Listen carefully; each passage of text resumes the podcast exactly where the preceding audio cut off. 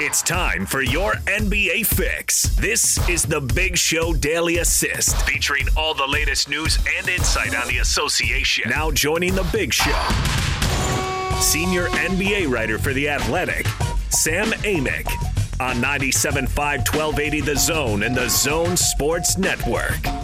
All right, your NBA Daily Assist brought to you by Lee's Heating and Air. Check them out online, leesheatac.com, or give them a call, 747 Lees. Let's get out to the T Mobile special guest line. T Mobile and Sprint are coming together to build the best wireless company around. Visit tmobile.com for online services and local store availability. Joining us now from The Athletic is our good friend Sam Amick. Sam, how are you? Guys, doing great. Thanks for having me. I appreciate it. Hey Sam, I got to ask you right off the bat: Is uh, your neighborhood, is your home safe with all the fires going on in California?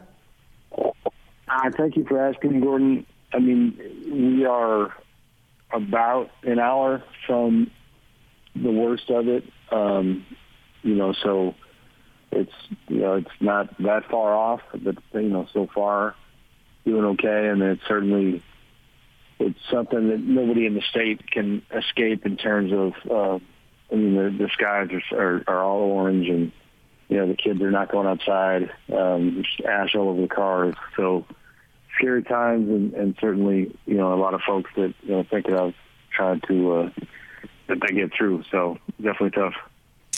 Well, Sam, let's uh, start off. I mean, you've done a ton of reporting over, well, really, uh, your time down there in the bubble, but certainly over the past day. Uh, Gordon and I were just kind of broaching the, the subject, and I know you've uh, reported on this, but Danuel House Jr., tell us exactly what's going on with him and what we know.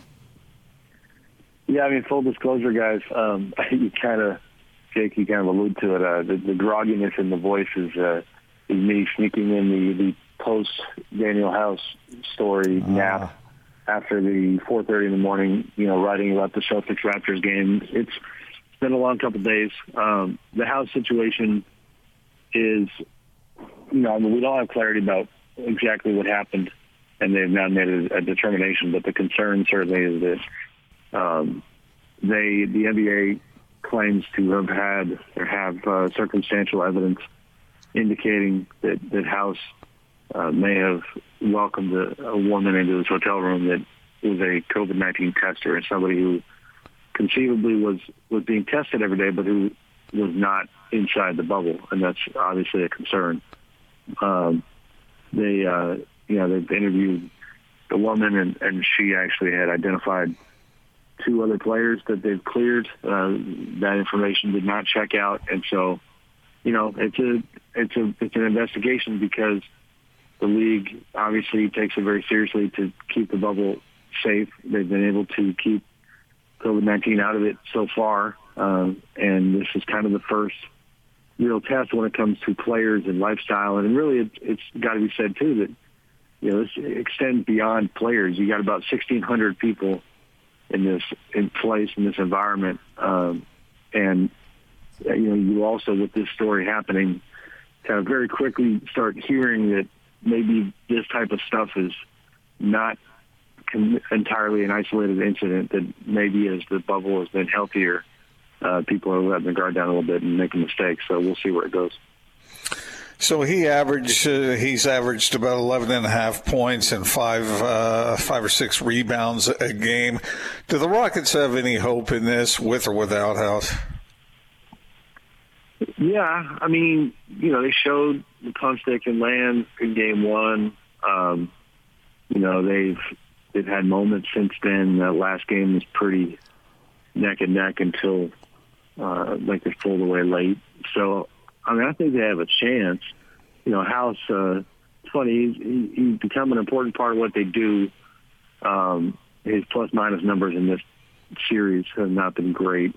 So you know, I don't know. I mean, they also the Rockets haven't had one of those games where they jacked up 53s and, and, and hit them at a decent clip. And I think if they were able to do that, that's another way they could certainly get another game here. But the Lakers are in control. But it's it's also like let's say that they you know let's say House was able to even play tonight, which is definitely not going to happen. But it, the uh, kind of the mental impact of these sorts of situations and you have a team that you're trying to get focused, on the task at hand. And because of this, like we reported, that the entire Rockets team had to do a little bit of quarantine right away because they had concern that they were exposed. Uh, you know, it's just it cannot be good for preparation to uh, to be dealing, you know, with this type of a, a matter. Sam, you mentioned you were up late last night after the Raptors Celtics game, and I uh, want to get your thoughts on first of all what a what an incredible game. But it, it appears not only uh, are we headed for a game seven, but the things have gotten personal. Yeah, um, again, it's it's another thing that the league knew that it would probably have to face at some point, which is a bunch of basketball players that are very competitive, and and if stuff got a little edgy, um, it's probably not ideal that you have, you know, the Celtics and the Raptors staying in the same exact hotel. Um, Doc Rivers, the Clippers coach, talked about this the other day. He said it's it's bizarre because you hate each other on the court, and then you're you're getting on the bus, you know, right by each other to go back to the hotel, and you see each other in the lobby. And so Celtics Raptors has taken a turn down that road, and there's a lot of accusations about flopping, going in both directions. Um, there are specific moments that are, you know, upsetting each team. So the, the Celtics were not happy that Nick Nurse, late in that game yesterday, the Raptors coach, had excitedly jumped um, a little bit onto the court when he's in the corner. Jayson Tatum tries to throw it in Nurse's direction, and it looks like he thought that Nurse was one of his teammates. And uh, so that upset the Celtics. And behind the scenes, the Raptors were very quick to kind of poke fun at that and say, you know, Nurse had a gray shirt on, not green. Like, how do you, you know, get confused by that? So just a lot. And then, you know, after the game, there was there was a lot of words, and, and even coaches getting involved. So uh, it, it's great from a basketball standpoint. I mean, I kind of love the chippiness component. You just, uh, you know, you hope it doesn't spill over into an, an elevator somewhere. Sam, I know the Buck situation is a bit surprising, but uh, is that the most surprising thing you've seen down there, or anything else catching your attention that you did not expect? That one's pretty big, you know, and I'll probably um, write something about what might be next for them the next day or so. But you know, seeing, I mean, because you know, during the shutdown, you know, I, I voted for Giannis for MVP. I voted for Giannis for Defensive Player of the Year. Um, and, you know, he just, you, knew the historical context and how his production was legitimately on a per 36 minute basis was like on the, the level of Wilt Chamberlain in, in his best years. And so to see, you know, it go from that to he can't seem to figure out the Miami Heat wall and the Bucks are going down in the second round in, in pretty embarrassing form, and then obviously Giannis gets hurt.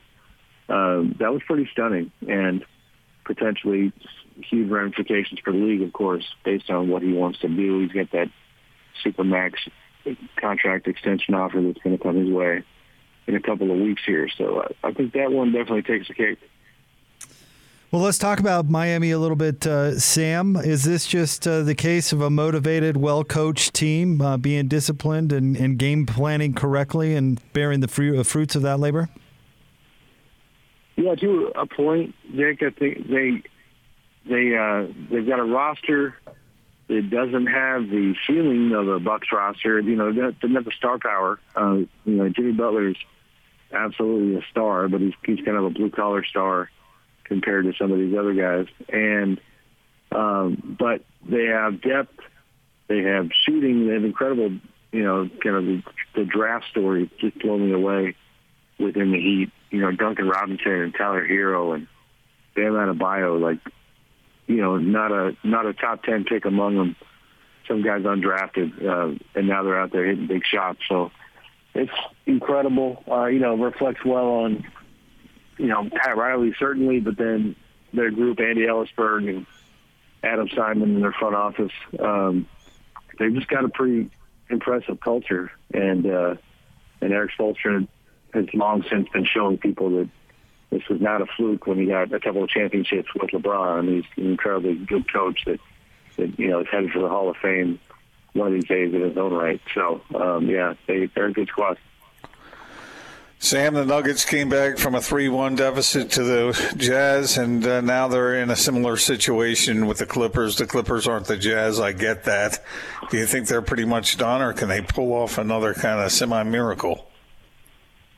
Yeah, I'm not seeing it. I mean, and then, you know, listen, last night's development, it can't be great for morale with Michael Porter Jr. Young guys had such a great kind of outbreak when it comes to uh, probably a poor choice of word inside the bubble, but uh, he he's been great and he's had uh, a great little run here, and then he comes out and publicly questions Michael Malone and essentially says, "I need the the ball," and you got guys like Nikola Jokic and Jamal Murray who have done quite a few things the past couple of years. So um, I don't see Denver pulling out of this thing. Um, and to be honest, it's you know, the, the Clippers themselves have talked about how they are still in real time in the middle of the playoffs, learning one another, and um, have not actually spent that much time together. And so, with that comes like a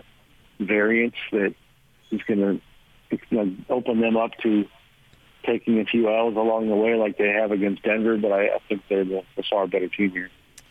Well, and Sam, last thing from me, might as well cover the series we haven't uh, so far. Does does Houston have any shot to come back against the Lakers? Yeah, I mean, I think a shot. You know, it's the, the shooting issues for the Lakers that uh, you know they've they've masked pretty well in this series. I mean, when you have a Markieff Morris going crazy and hitting and, and Rondo giving you 21 points, you know, some of that stuff is surprising, but it, you know they're liable tonight to to have a dud from long range and have the Rockets go crazy, and that's where Houston can maybe get this thing done. And you know the dynamic between James Harden and Russell Westbrook is like always with Russ. It's just fascinating to watch his team management and the leadership stuff because this is James Harden's team, but James has tried, you can tell, to allow Russ to find his game once he came back from that injury, and and you know they needed him to be peak Russ if they were going to pull off what would be a pretty significant upset against the Lakers, and they just you know they uh, again they got off to a good start, but but you're talking about. Um, quite a few bad nights at the office in a row here, and, and we'll see if they have that desperation tonight. Well, Sam, do me a favor. Will you get some sleep? I'm trying, Jordan. I appreciate it, man. It's it's it's a lot. You know, these games. Uh, I mean, it's been a, a neat experience for the most part, but you know, 9 p.m. tip-offs and uh, you know, and then a lot of drama going on. We've, we've definitely been burning the candle at both ends. Well, thank you very much, Sam, for uh, taking a break from the whirlwind to jump on with us. We always appreciate the insight. Thank you. You got it. Thanks, guys. Thank you, Sam. Our friend Sam Amick from The Athletic, who uh, is uh, has covered a lot over the last 24 hours. I, I certainly can understand why he's a bit tired. Poor guy. His reporting on the on what happened last night between the Raptors and Celtics has been amazing. And uh, yeah, this stuff with the uh, the going into rooms, unauthorized room visits, and and Sam talking about how there's maybe some suspicion that this is not uh, an isolated incident. Yeah, that would uh, that would uh, be the way I would guess, uh, but I don't know it for a fact. I'm not there, but it, I'm suspicious of it, and I always have been. But man, think about that though. Sam's got his kids at home in in their in not leaving the house because of some of the fires and ash falling down on his neighborhood and uh, and and dealing with everything down there. It's a lot. Yeah, that is uh, that is a lot. On the the house thing, I was I was curious when I first saw it reported. Gordon, I think it was Chris Haynes of Yahoo Sports who first reported it. Mentioned that it was a female that went into the room, which kind of caught my eye for a second because then added that it was a staffer and a COVID 19 tester. And I thought, well, what difference would the gender make if this were some weird uh, uh, um, protocol violation. You know what I mean? They would that detail would never have gotten out if it were simply, uh, oh well, I didn't know I couldn't go in there, kind of thing. You know what I mean? They would have just said, oh, we had a testing procedural incident, and we've got to hold the player out until you know we can get the the proper test to happen. You know what I mean? There, a female staffer entered the room. I mean, just the way it was reported made me think like, okay, this is not, you know, if this were just a procedural thing, that's how they would have reported it. Yeah, I I took it the same way. It was like, what? Okay, what's really going on? When they included the sex in the in the in the report, when Chris did, I thought, okay, all right, I see what you're reporting here, but you don't want to rock the boat because you're down there, you know, in the middle of it all. So you Well- report it that way. I think they reported the gender, not the sex. But the, they Sorry, you know been what I meant. They, they they may have been reporting the same thing. I, I don't thank know. you. What you've got to just correct my grammar? You got my point. I was making a joke. I know you were being chestery, and you wonder why we got that tweet earlier in the show. No, uh, no, no, come on. That's not being perverted. That's just calling it like it is. Mm. Perving it up a little bit. No way. yes, Ray. It's exactly what you did. Uh, you you understood what I was saying. Yeah. Yes, I did. So we'll see where this uh, this reporting goes from here. But yeah, that's probably not a real good situation for him. And I guess the NBA at least is taking it seriously. I mean, Yeah, well, They're- should. they're Especially once it becomes public. Uh, yeah, that probably that probably uh, uh, creates some urgency. None, But, uh, no but doubt. Jake, nobody's playing doubles ping pong, though. They better not be. Better not be any doubles ping pong. That, that should be immediate ejection from the bubble. Is that Jail singles time. or How is that singles or doubles going on down there? Huh? Huh? How, how about this? Playing doubles ping pong with the opposite sex. No, strictly forbidden. That's that's not only automatic ejection from the bubble, but you, your contract will be terminated. Well, they better not do that then. All right, we'll have more coming up next. Stay tuned. 97.5 and 1280 The Zone.